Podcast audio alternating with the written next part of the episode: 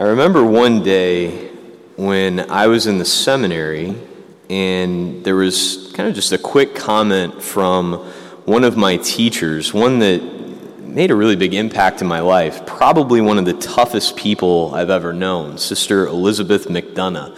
She was a five foot nothing Dominican sister who could just take us seminarians down with a quick comment. Like, for example, she used to say to us future priests, Gentlemen, don't be ambitious in the church. There's not a lot of room at the top. Um, it's like a lot of little things like that that she had seen and like her practical wisdom. But I remember one day she said to us, Gentlemen, God doesn't ask us to do the impossible. And it was one of those things that was really rather freeing in a lot of ways because what that ultimately meant was, for example, there's never going to come a time that God is going to command us to, say, fly out of the church, right? When the deacon says, go in peace, it's not like, okay, now you have to fly out of here. Why? Because he didn't give us wings. Like, God doesn't command us to do that which he's not given us the grace, the ability to do. God doesn't command us to do the impossible. So, on that front, it was like kind of a really relieving sort of thing that He's not going to ask us to do something that He's not given us the ability to do. So, it's a great relief. But in the light of readings like today, it's also an incredible challenge. I mean, look at that first reading from Leviticus, ending with, or I'm sorry, not ending with, but be holy, for I, the Lord your God, am holy. And then Jesus, like he's done so often as we continue on in the Sermon on the Mount, he doesn't just sort of like relieve things from before, he takes them up a notch. I mean, look at the exclamation point at the end of the gospel today Be perfect, just as your heavenly Father is perfect. So we hear that knowing at the same time that God does not ask us to do the impossible. So it's a relief, but at the same time, a huge challenge. And like I said, God gives us the grace to do what He's calling us to do. I want to tell you about uh, a great talk that I got when I was in Fatima. You knew I'd start talking about Fatima at some point. It was so great. You've got to go at some point. I highly recommend it. But uh, we got this beautiful talk about the shepherd children themselves. And just in case you don't know about the miracles of Fatima and everything, do read about it. It's fantastic. But the quick Cliff Notes version back in 1917, our blessed, our blessed mother appeared to three shepherd children, Lucia, Jacinta, and Francisco, on the 13th of the month from May to October, telling them all sorts of different things, but mainly at the root of it all was pray the rosary. And in that first time that Mary appeared to the three shepherd children, Lucia, who was 10 at the time and kind of like the spokesman of the group, said to our Blessed Mother, Will we go to heaven? And Mary said, Yes, Lucia and Jacinta, you will, but Francisco has to pray many rosaries first. And the sister who was giving us a talk about the shepherd children said, And you know why? That Mary said that Francisco has to pray many rosaries first, because he's a man. It was really good to hear that. Of course, she was kidding, but you know, and actually, this is the same sister who on another visit gave me a hard time because I can't drive a stick shift. So be it, okay?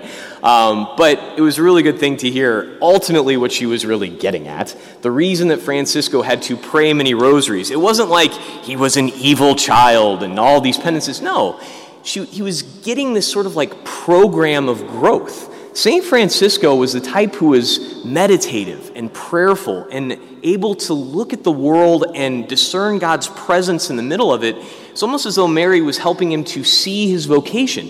This was his path to heaven, to pray those many rosaries. And he did. He prayed them a lot. He was in the church. He was the kind of boy that would sneak away and go to their parish church and be there for hours with the Blessed Sacrament. And that little guy died about two years later, and now he's a canonized saint doing what our Blessed Mother told him to do, praying those rosaries, focusing on the mysteries of Christ's life and how the mysteries of his own life came together with them, he was able to grow in holiness, to grow in perfection, and now he's a saint. And the thing is, if a 10 year old boy can follow the instruction of our Blessed Mother and grow in holiness, in perfection, and become a saint, the same is possible for you and me. Now, one of the beautiful lines that I love that I heard once from uh, the Scottish theologian George MacDonald is that God is easy to please, but he's hard to satisfy. And what does that mean? Okay, think about a dad and his, his you know, very young son, right? And the son is just taking his first steps. The dad is excited, like all of us are. When you see a baby taking his first steps, it's incredible. We all get excited, but it's not as though the dad is like, all right, Junior, way to go, buddy. Took your first steps. It's all down. We're all done now. Way to go. It's all finished, right?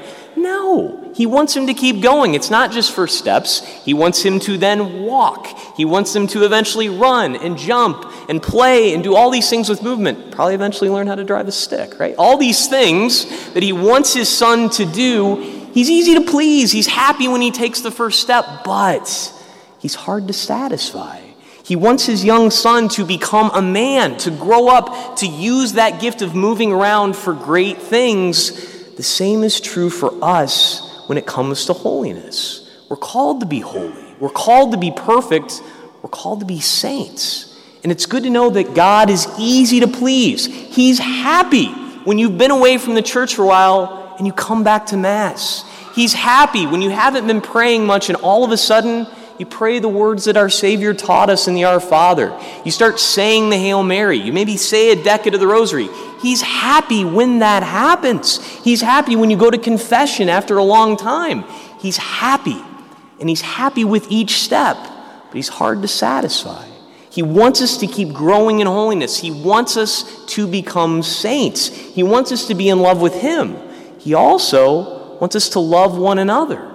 He wants us to be able to say, we have that sarcastic comment right on our tongue that we want to say to the person who's right there with us, but he's happy when we hold it back.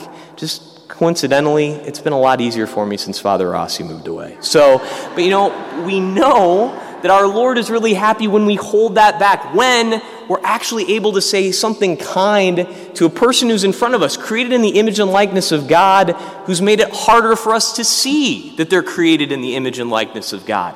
He's happy when we're able to let go of a grudge that we've been holding on to and nursing in our hearts.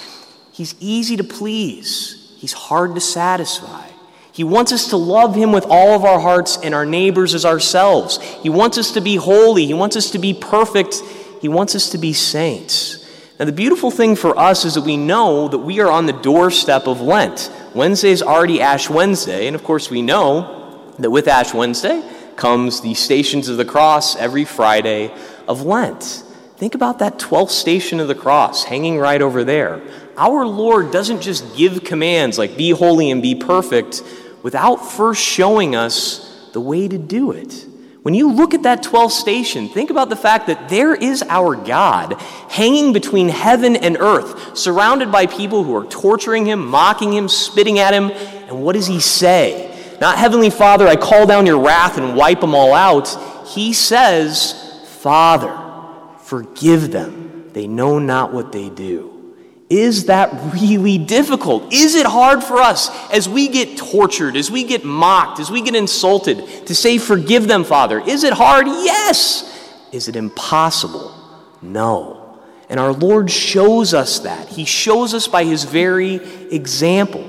Now, here we go into Lent. Once again, this preparatory season in which our Lord is reminding us that He gives us this lofty call. We're called to be holy, we're called to be perfect, we're called to be saints.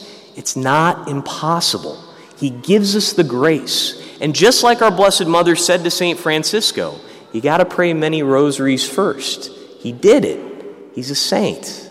What is our Blessed Mother calling you to during this Lent? What are the things that maybe you're having a hard time with in growing closer to our Lord?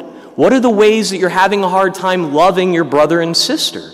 Ask our Blessed Mother to help you to see what is it during this Lent that you can take on? What is it during this Lent that you can give up, that you can continue to take those steps in growing in holiness? in growing in perfection and ultimately in becoming a saint. The great thing is is yes, he calls us to some very lofty heights. He wants us to be with him forever in heaven. He wants us to love like he loves. He wants us to be holy and perfect. The good news is that it's not impossible. Is it difficult? Yes, but he'll give us the grace. My brothers and sisters in Christ, take the next couple of days to ask him What is it I need to do to grow in that grace, to grow in holiness, to grow in perfection, that I might too become a saint? Praise be Jesus Christ, now and forever.